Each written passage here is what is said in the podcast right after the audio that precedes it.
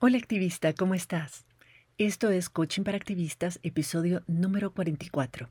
Y hoy vamos a hablar de lo mejor que podemos hacer por nuestros hijos e hijas, pero en particular por nuestras hijas y otras mujeres jóvenes para las cuales nosotras somos un modelo a seguir. Estás escuchando Coaching para Activistas con Virginia Lacayo, coach, emprendedora, feminista y experta en neurociencia y pensamiento sistémico, quien te compartirá información y herramientas para que puedas conocerte, autogestionarte y lograr los resultados que te propones independientemente de las circunstancias que estén ocurriendo.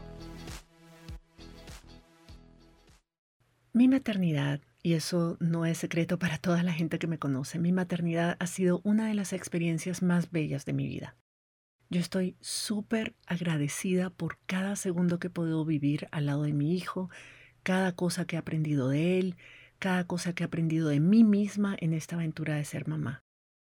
Todas, creo yo, somos madres de una forma u otra, porque todas somos proveedoras o protectoras o guías de otras personas en nuestras vidas, algunas pequeñas, otras grandes, pero de alguna manera tenemos personas en nuestra vida que dependen de nosotras y que nos perciben como modelos a imitar, que nos miran y nos observan y aprenden de nosotras y de alguna manera aprenden cómo ir por la vida, cómo reaccionar, cómo cuidarse o no cuidarse, cómo relacionarse con otras personas, cómo lidiar con la adversidad, viéndonos a nosotras hacer eso.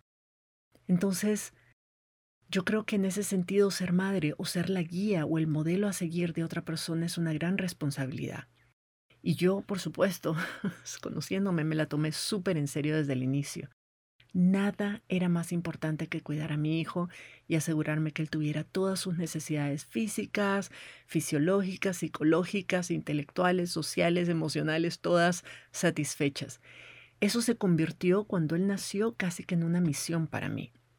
Yo, por supuesto, deseo que mi hijo se convierta en una persona adulta emocionalmente inteligente, madura, que sepa manejar su mente y sus emociones para lograr lo que sea que se proponga, que sea sensible, responsable, que sea empático, que sea feminista, por supuesto, y que sea responsable de sí mismo y que sea también asuma un poco su parte de responsabilidad de este mundo, de la sociedad en la que va a vivir. Yo quiero que él sepa, que aprenda cómo hacer sus propias cosas, que asuma la responsabilidad de sus propias emociones y de sus acciones, que me ame, por supuesto, que me ame con todo el corazón y que ame a otras personas, pero que no dependa de ellas para vivir ni para ser feliz. Mi misión, yo siempre se lo digo, mi misión es enseñarle todo eso antes de que cumpla 18 años y que, bueno, de alguna manera se independice, no sé qué va a hacer con su vida, si va a ir a la universidad o va a decidir no hacerlo, pero en todo caso, mi misión es que mientras esté bajo mi protección y mientras yo pueda incidir de alguna manera en su formación, él desarrolle todas estas habilidades. Y he trabajado muy duro para que así sea. He sido madre soltera casi toda su vida y he trabajado todos estos años para que no le falte nada, para dedicarle el tiempo que puedo, para que me sienta cerca, para que se sienta amado. Y en general yo creo que mi familia y en particular mi hijo son definitivamente una prioridad absoluta para mí. No sé si te pasa lo mismo, pero si tenés personas a cargo o si de alguna manera sos proveedora o líder de alguien más, es posible que te sientas identificada con lo que estoy diciendo. Cuando pensás en esas personas, no sentís que estás dispuesta a hacer lo que sea para que sean felices, que no les falte nada, que se sientan amadas, que se sientan plenas, que se sientan bien guiadas como líder que sos. Y yo me he sacrificado un montón por mi hijo. Siempre he hecho esfuerzos enormes por conseguir el dinero que necesito para que no le falte nada. Siempre he hecho esfuerzos enormes para tener tiempo de calidad con él, para jugar, para acompañarlo, para escucharlo, para estar ahí. Y vos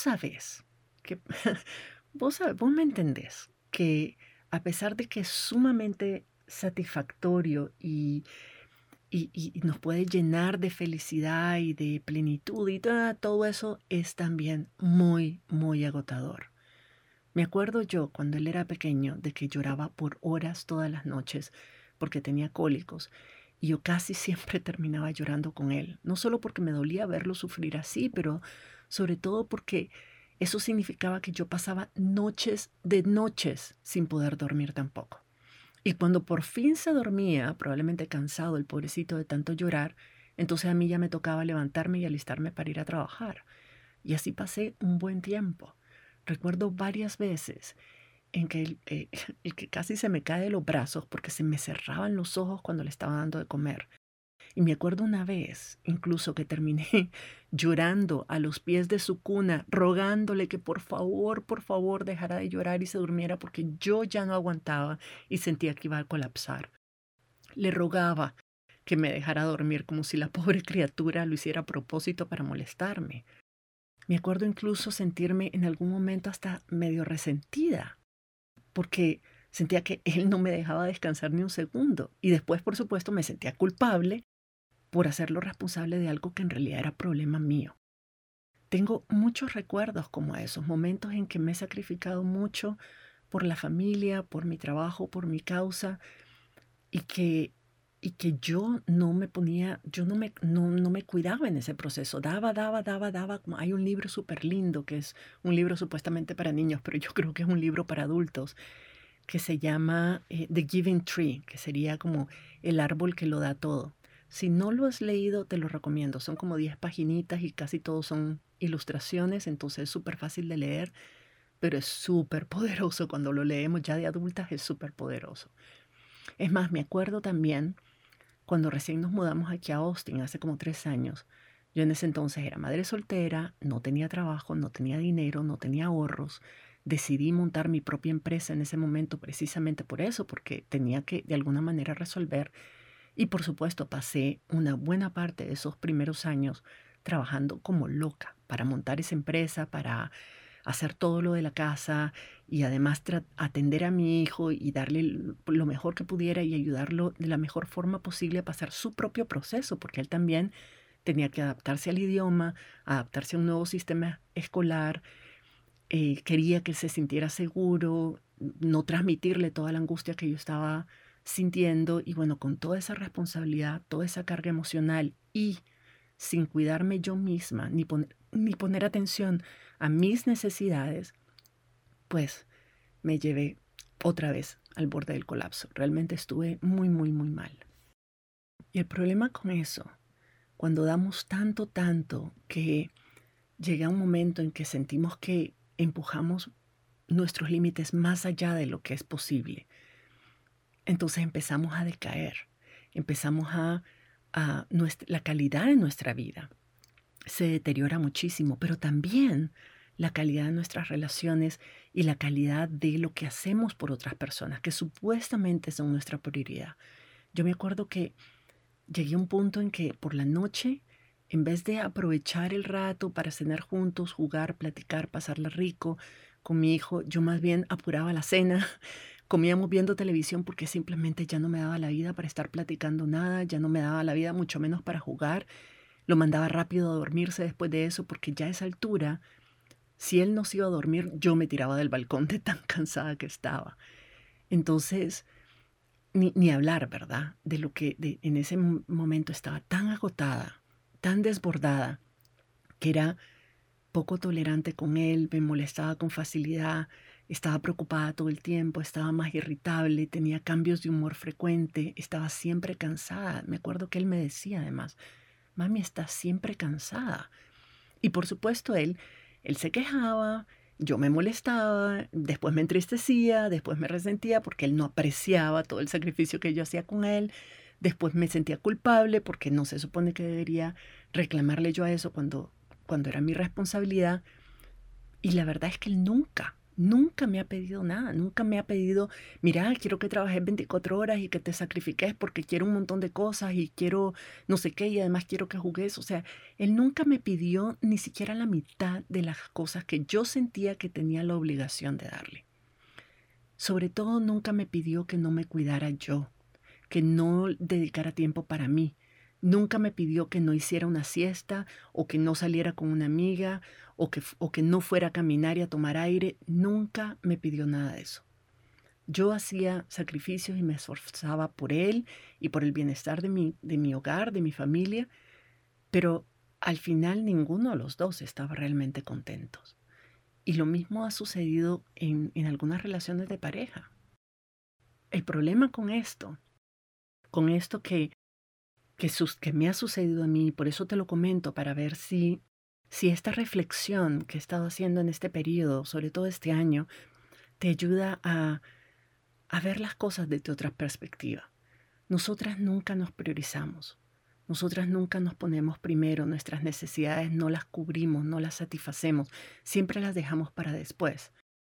Pero el no hacerlo, pensamos que es porque estamos siendo cariñosas, generosas, responsables, estamos atendiendo otras cosas que son más importantes. Pero la verdad es que no es cierto.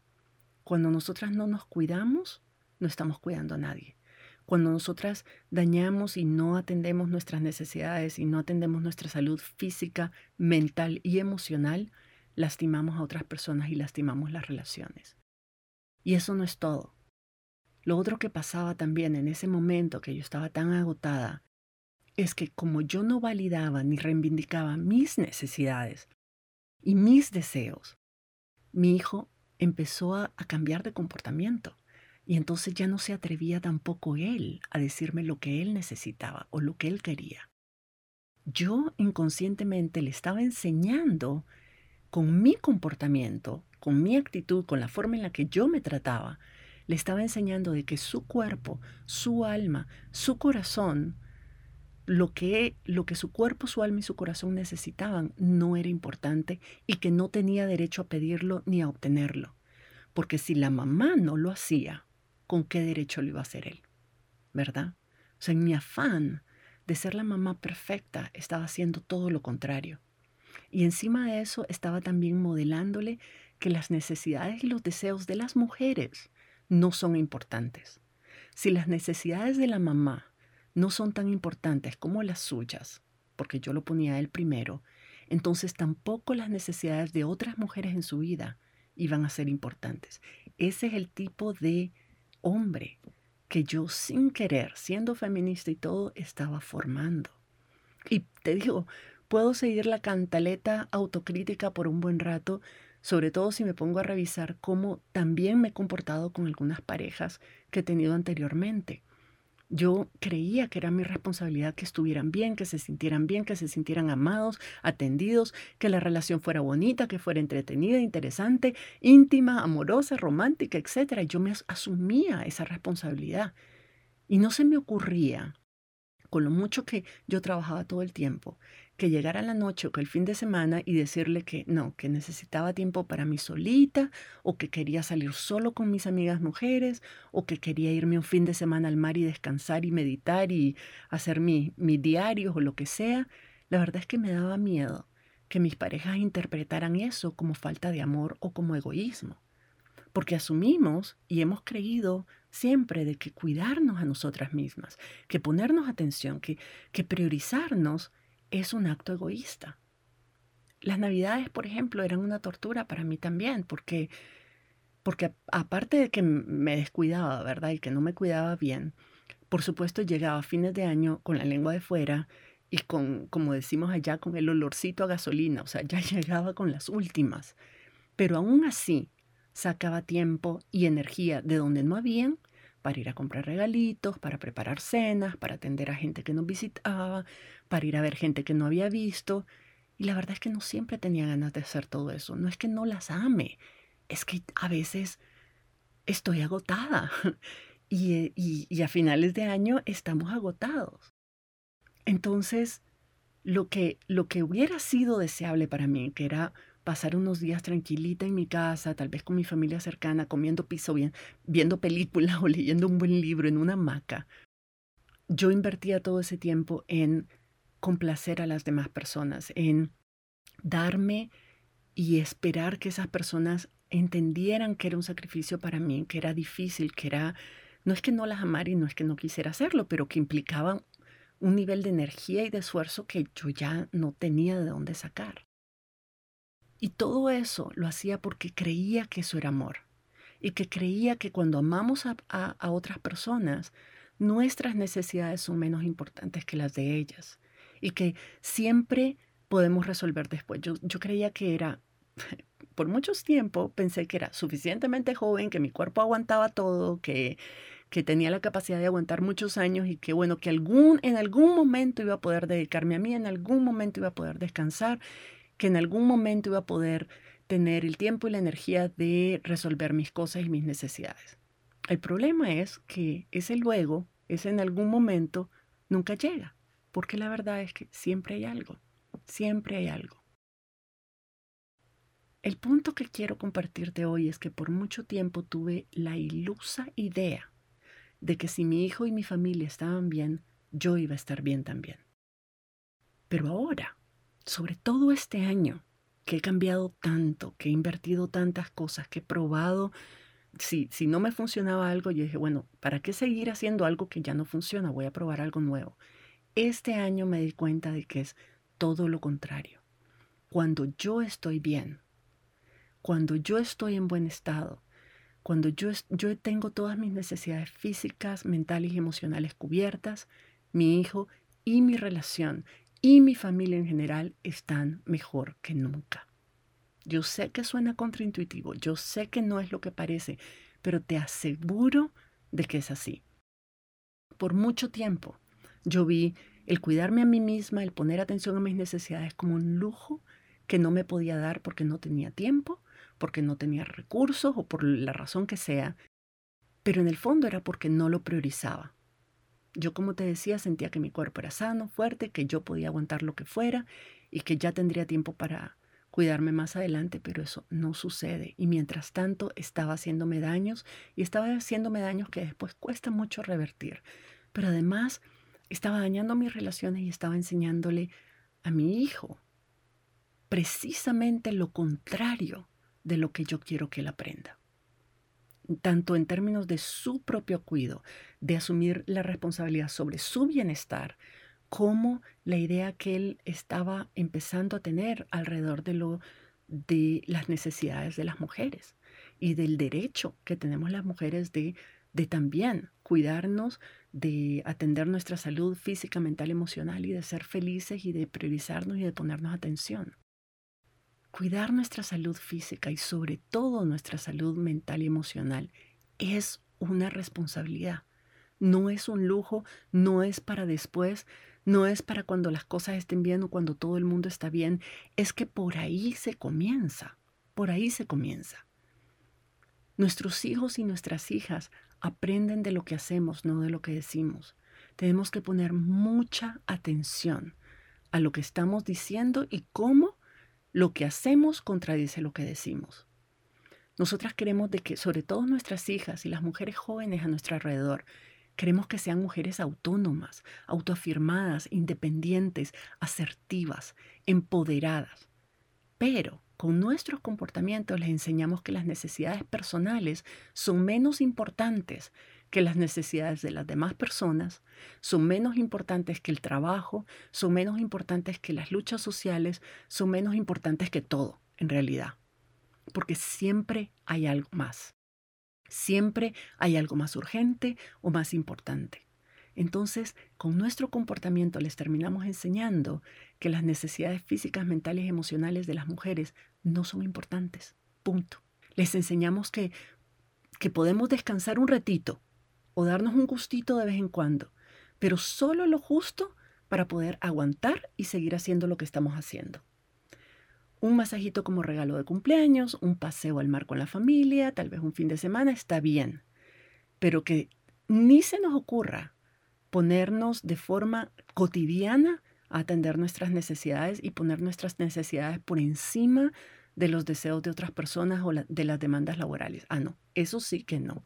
Eso en la práctica le enseñamos que no es correcto, que no es ideal, que no va a ser aprobado y que simplemente es algo que no se hace, ¿verdad? Y yo creo que nuestra mayor responsabilidad como madres y como líderes es formar a hombres y mujeres que entiendan que para dar a otras personas hay que cuidarse primero, hay que darse primero, no podemos dar lo que no tenemos, que somos responsables, cada una de nosotras es responsable de su propio bienestar y que no es posible ni justo esperar que otras personas, sobre todo nuestros hijos e hijas, nos hagan felices y nos compensen todos los sacrificios que hemos hecho y sobre todo, sin, en ningún momento nos los pidieron. ¿No estás de acuerdo conmigo? Esas son algunas de las cosas que he estado reflexionando este año cuando creo que por primera vez en mi vida realmente empecé a priorizarme, a ponerme atención y a cuidarme en serio. No de la boca para afuera y no de manera paliativa, sino en serio. Es cierto que a veces sentimos de que nuestros hijos e hijas o que las personas a nuestro alrededor quieren todo de vos, ¿verdad? Que te piden cosas y que tienen altas expectativas y que están demandando y a lo mejor tu mamá o tu papá o tu abuelita o están ahí y que quieren que siempre estés ahí, que lo des todo y que cumplas con sus expectativas siempre, todo. Es normal. Ellos tienen todo el derecho y ellas tienen todo el derecho a pedir y a esperar lo que quieren, lo que sea, y a pedirlo y a demandarlo y a exigirlo, sobre todo si les has enseñado toda una vida de que para eso estás, que vos siempre estás ahí, que siempre cumplís y que solo es cuestión de llamarte y que estás a la orden y que siempre les vas a decir que sí y que prácticamente que lo único que necesita es agua y aire para vivir. Entonces, por supuesto que van a esperar más, por supuesto que te lo van a pedir. No es responsabilidad de ellos no hacerlo. Tienen todo el derecho de pedir lo que quieren. Vos tenés que decidir si eso es más importante, si a largo plazo, eso va a llenar más sus necesidades y va a permitirte a vos cuidarlos y atenderlos mejor que si haces un alto y te pones atención vos primero. Todo eso que están pidiendo muchas veces es algo puntual y superficial, pero todo se acumula. En el fondo esas personas, o por lo menos las personas que te aman de verdad, no solamente pueden lidiar, son perfectamente capaces de lidiar con un momento de decepción, con una pequeña desilusión, con una pequeña goma de expectativas, si no obtienen todo lo que quieren en el momento en que lo quieren. No solo son capaces de lidiar con eso, pero además yo te garantizo que en el fondo lo que todas queremos realmente, pero sobre todo las personas que te aman, sobre todo tus hijos y tus hijas, es que vos estés bien, es que vos estés saludable y que seas feliz. Tus hijos y tus hijas quieren que seas feliz, quieren que les mostres cómo ser felices ellos y ellas también. Que les mostres cómo cuidarse a sí mismas, cómo ponerse como prioridad, porque la sociedad no nos enseña eso. Si nosotras no modelamos ese comportamiento, ellas no tienen de dónde sacarlo. Tus hijos y tus hijas necesitan que vos tengas la energía, la fuerza y la capacidad mental y emocional de poder realmente ayudarles a salir de crisis que se presenten, de sentir, ellos quieren sentir que pueden contar con vos, cuando realmente te necesiten, porque en ese momento vas a estar en condiciones de ayudarlas, y lo saben. Tus hijas y tus hijos quieren sentir que pueden acercarse a vos y pedirte ayuda sin sentirse culpables, ya sea por pedir algo que necesitan, porque ven que vos lo haces y que no hay problema, y que nadie los va a juzgar ni a castigar por eso, pero tampoco quieren sentirse culpables cuando te piden algo por sobrecargarte, o no quieren sentir miedo de que vas a reaccionar frustrada o resentida porque otra vez te están pidiendo algo cuando vos obviamente ya no das para más. Muchas veces no priorizamos cuidarnos a nosotras mismas porque pensamos que es un acto egoísta. Realmente, si lo pensás, no es un problema de tiempo.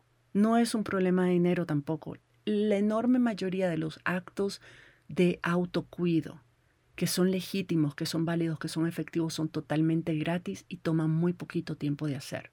Requiere un sistema, requiere organizarse, requiere cierta disciplina, pero no es, a ver, seamos honestas aquí, no es un problema de tiempo y no es un problema de dinero, es un problema de prioridad.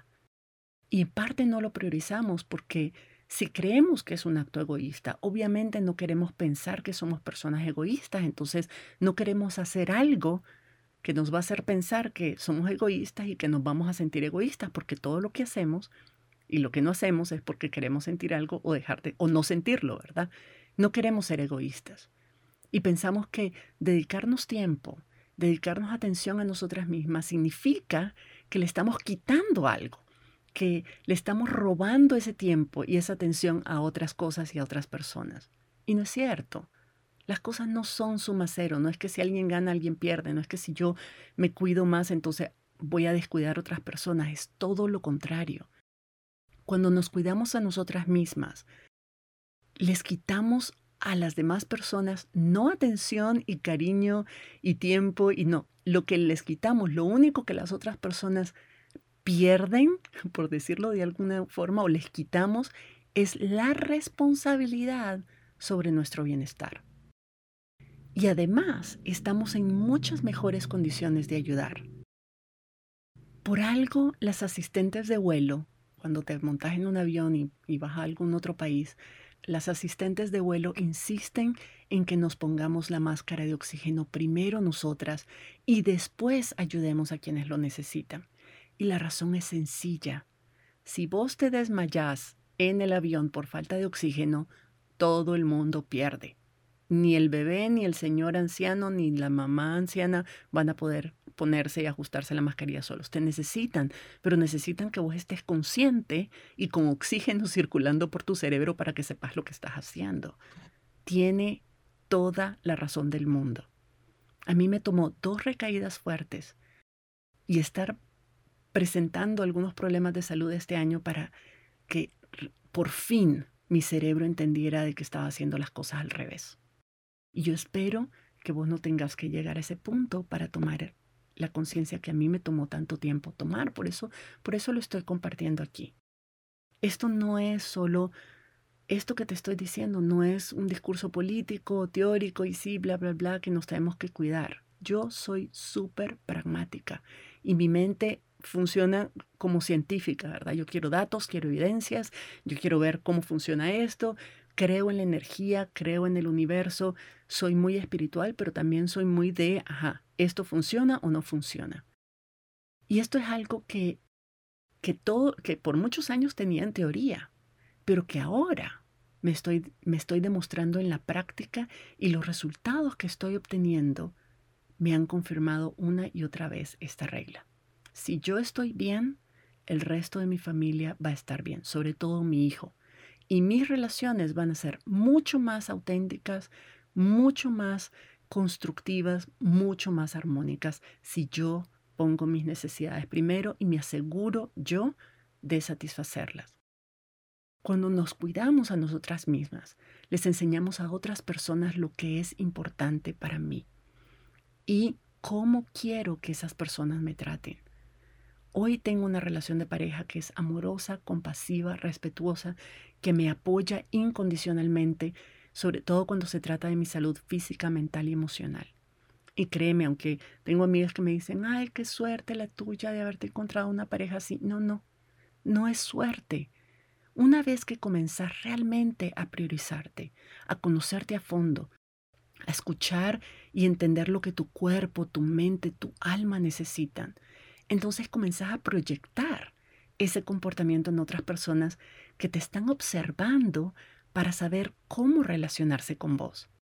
Y también atraes a personas que comparten esos mismos valores, que respetan tus límites y que respetan tus necesidades y que honran tu sentido de la responsabilidad por tu propio bienestar. Porque te voy a decir, atraemos a esas personas porque normalmente ellas también son personas que tienen un alto nivel de conciencia y que están haciendo el mismo trabajo por ellas mismas. Por eso es que las atraemos y por eso es que logramos compaginar también. Si vos no te cuidás, si vos no te priorizás, lo que vas a atraer son personas que consideran que vos no sos una prioridad y que vos no necesitas cuidarte. Por eso les pareces tan atractiva, porque resulta muy fácil. Porque dicen, yo lo que quiero es que esta persona no se preocupe por ella, se preocupe solo por mí y solo me dé y no me pida nada a cambio. Y si vos sos esa persona, obviamente vas a atraer a personas que eso es lo que quieren. Entonces uno tiene que comenzar, crear una relación distinta. Tenés que comenzar primero tratándote vos como querés que las otras personas te traten. Yo ahora sí, y desde que estoy, digamos, este año priorizando mi salud física y sobre todo mi salud mental y emocional, tengo una relación mucho más bella, mucho más abierta, mucho más auténtica e incondicional, no solo con mi pareja, pero sobre todo con mi hijo. Soy mucho mejor madre ahora, mucho más paciente, comprensiva, compasiva, juguetona y mucho menos sobreprotectora y exigente y dura de lo que era cuando estaba agotada y no daba para más. Y como pareja, soy mucho más relajada, me pongo menos defensiva, estoy menos temerosa o insegura, tengo mucha más capacidad de escucharlo, de acompañarlo en su propio proceso, de apoyarlo en resolver sus propias necesidades, porque él está haciendo lo mismo por mí y yo estoy haciendo eso primero por mí. Y ambos estamos conscientes de que nuestro bienestar personal es una responsabilidad individual. Y como asumimos esa responsabilidad en serio, entonces somos capaces de apoyarnos y de acompañarnos en el proceso del otro también. Incluso en mi trabajo, que tanto me importa, cuando yo cuido mi salud mental y emocional, he visto una enorme diferencia en el impacto que tengo. Resulta que mientras más me cuido, más produzco y no a la inversa. Hasta hace poco yo era, no puedo dormir, es una pérdida de tiempo, no puedo descansar porque tengo un montón de cosas que hacer y quiero sacar y producir un montón porque quiero dar, quiero entregarte mejores productos, quiero hacerte más podcasts, quiero producir más materiales gratuitos, quiero alimentar más el contenido de mis programas, o sea, quiero dar un montón. Pero me he dado cuenta de que mientras más cansada estoy, mientras más angustiada, triste, preocupada, abrumada estoy, menos produzco, simplemente el cerebro no me da para producir, definitivamente no para producir con la calidad que yo quiero producir cosas. Y en la medida en que he empezado a tomar medidas y a tomarme en serio y a ponerme atención y a cuidarme, noto cómo soy más creativa, soy mucho más productiva y más disciplinada, logro enfocarme mejor en las cosas que estoy haciendo para terminarlas más rápido, procrastino mucho menos. Y soy, por supuesto, mucho mejor coach, porque cuando te trabajas vos, tenés mucha más capacidad de ser empática y de escuchar y entender lo que otras personas están pasando también. Siempre ha sido un principio, un valor importante para mí poner en práctica yo primero lo que enseño a mis clientes y a mis coaches y a las personas en mi comunidad. Y ahora por fin estoy siendo más consecuente que nunca y estoy súper feliz de que así sea, porque además no es solo un tema de ser consecuente, es que los resultados que estoy obteniendo me confirman de que eso es lo que tengo que hacer, que eso es lo correcto de hacer. Aún me falta mucho por mejorar, por supuesto, pero por lo menos tengo la película clara y tengo mis prioridades en orden. Y debió haber sido el primer paso desde el inicio. Y con esto, digamos, haciendo todo esto, me he terminado de convencer de que no hay nada más impactante.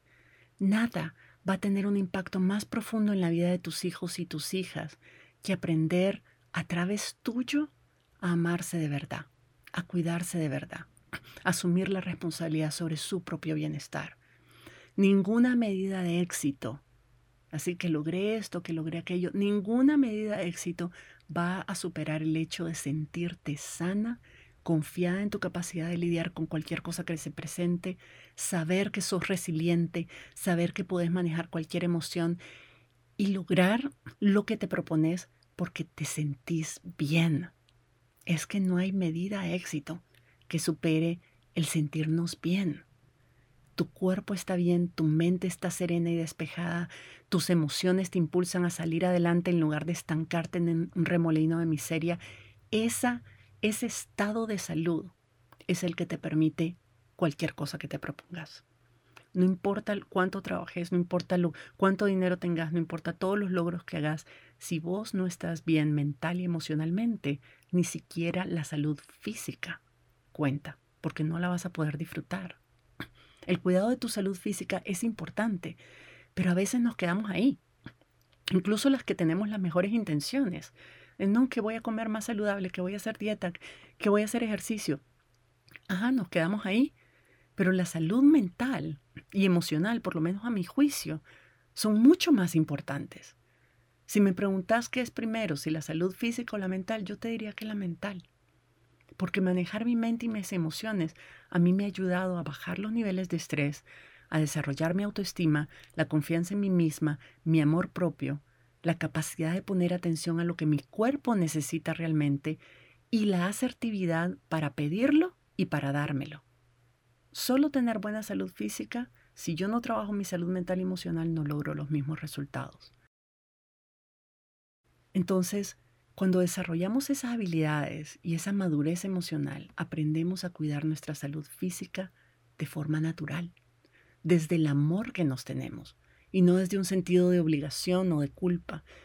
Entonces, las nuevas prácticas y los nuevos hábitos que desarrollemos se vuelven más sostenibles y se vuelven naturales y se sienten menos forzados. Entonces, es mucho más fácil cuidar tu salud física cuando estás ahí.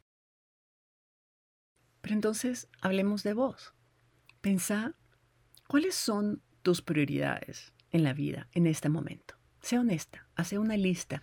¿Qué es prioridad para vos? ¿Sos vos? ¿Es tu familia? ¿Tu trabajo? ¿Hacer más dinero? ¿Las causas por las que luchás? Cualquiera de esas, todas son válidas, no importa. Lo importante es ser honesta y decir, realmente esta es mi prioridad número uno en este momento. Y luego de hacer esa lista, pregúntate, ¿a qué cosas, actividades o personas les dedico más energía y tiempo de forma cotidiana? Y hace una lista, ¿cuántas horas al día le dedico a qué? Hace una lista primero de las cosas a las que consideras que son prioridad y después haces la lista de las cosas a las que le dedicas la mayor cantidad de tiempo en tu día a día. Y después compara las listas y mira si están alineadas. Si eso a lo que vos le dedicas, si esas cosas, actividades o personas a las que vos le dedicas la mayor parte del tiempo coinciden con las prioridades que pusiste en la primera lista. La mayor parte de las veces decimos que priorizamos algo, pero en la práctica no lo hacemos. Entonces, no son realmente prioridades. Nos estamos engañando. No necesitamos sentirnos mal por eso. Por favor, no te sientas mal por eso. Tampoco necesitas cambiar lo que estás haciendo. Y sobre todo, no te sientas culpable. La razón por la que te estoy invitando a hacer este ejercicio es para que te conozcas mejor y seas honesta con vos misma. Tal vez en este momento tu prioridad no es tu familia. O tal vez no sos vos. O tal vez tu prioridad es hacer dinero o ayudar a una causa. Está bien. Está perfecto. Está bien. Tus prioridades son lo que son en este momento y pueden cambiar más tarde. Más adelante puedes revisarla y decidir de que ahora tus prioridades son otras. Pero tener conciencia de eso te ayuda a dejar de sentirte culpable y a dejar de vivir con ese conflicto de que no estás haciendo lo que se supone que deberías priorizar. Ese conflicto no nos sirve para nada, solo nos desgasta. Entonces, decidí cuáles son tus prioridades en este momento y hacer las paces con ella. O decidir cambiar algo y mentalizarte para convertirlo realmente en una prioridad en tu vida cotidiana, en tu práctica diaria. El punto es que tus prácticas diarias reflejen esas prioridades para que vos vivas de una manera armónica y consecuente con vos misma.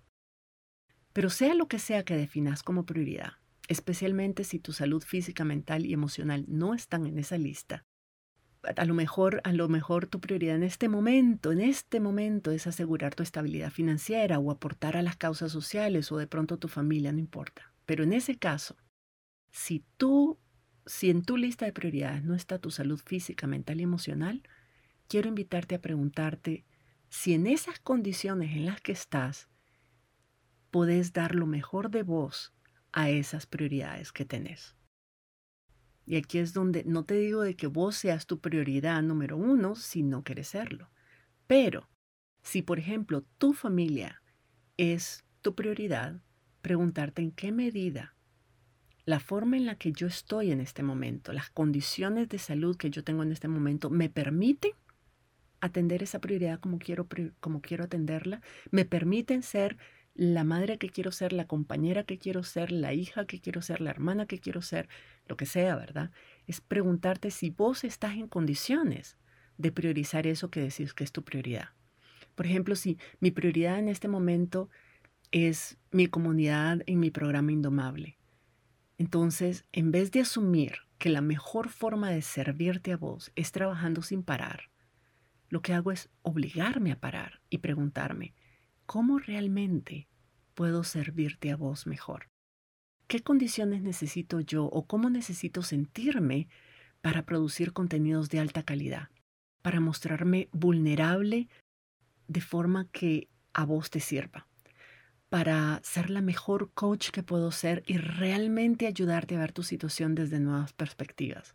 Yo estoy súper clara que cuando yo estoy cansada, estresada, enferma, preocupada por mis propios rollos o abrumada por lo que sea, no puedo estar totalmente presente y exclusivamente para vos cuando me necesitas y cuando estamos haciendo coaching.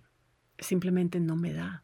Mi mente está demasiado ocupada en sobrevivir como para darte la calidad de atención que vos necesitas. Entonces, no cuidarme yo primero te afecta a vos directamente. Incluso, yo ahora sé que incluso si no estoy totalmente convencida de que yo tengo que priorizarme, que mi salud física, mental y emocional son primero, de todas maneras tomé la decisión de que voy a cuidar mi salud física, mental y emocional para poder ser quien yo quiero ser y dar lo mejor de mí a las personas y a los espacios que sí considero una prioridad para mí. En enero vamos a estar trabajando todo el mes dentro de mi programa Indomable en diseñar estrategias de autocuido personalizadas. Cada una de nosotras va a diseñar la suya. Vamos a identificar qué cosas nos recargan de energías, qué cosas nos drenan. Vamos a planear estrategias para aumentar la frecuencia y la calidad de las primeras, de las cosas que nos dan energía, y reducir la cantidad y la frecuencia de las cosas que nos drenan energía. Y también vamos a compartir tips y herramientas de cosas que podemos hacer totalmente gratis y en cuestión de minutos para mejorar nuestro bienestar integral.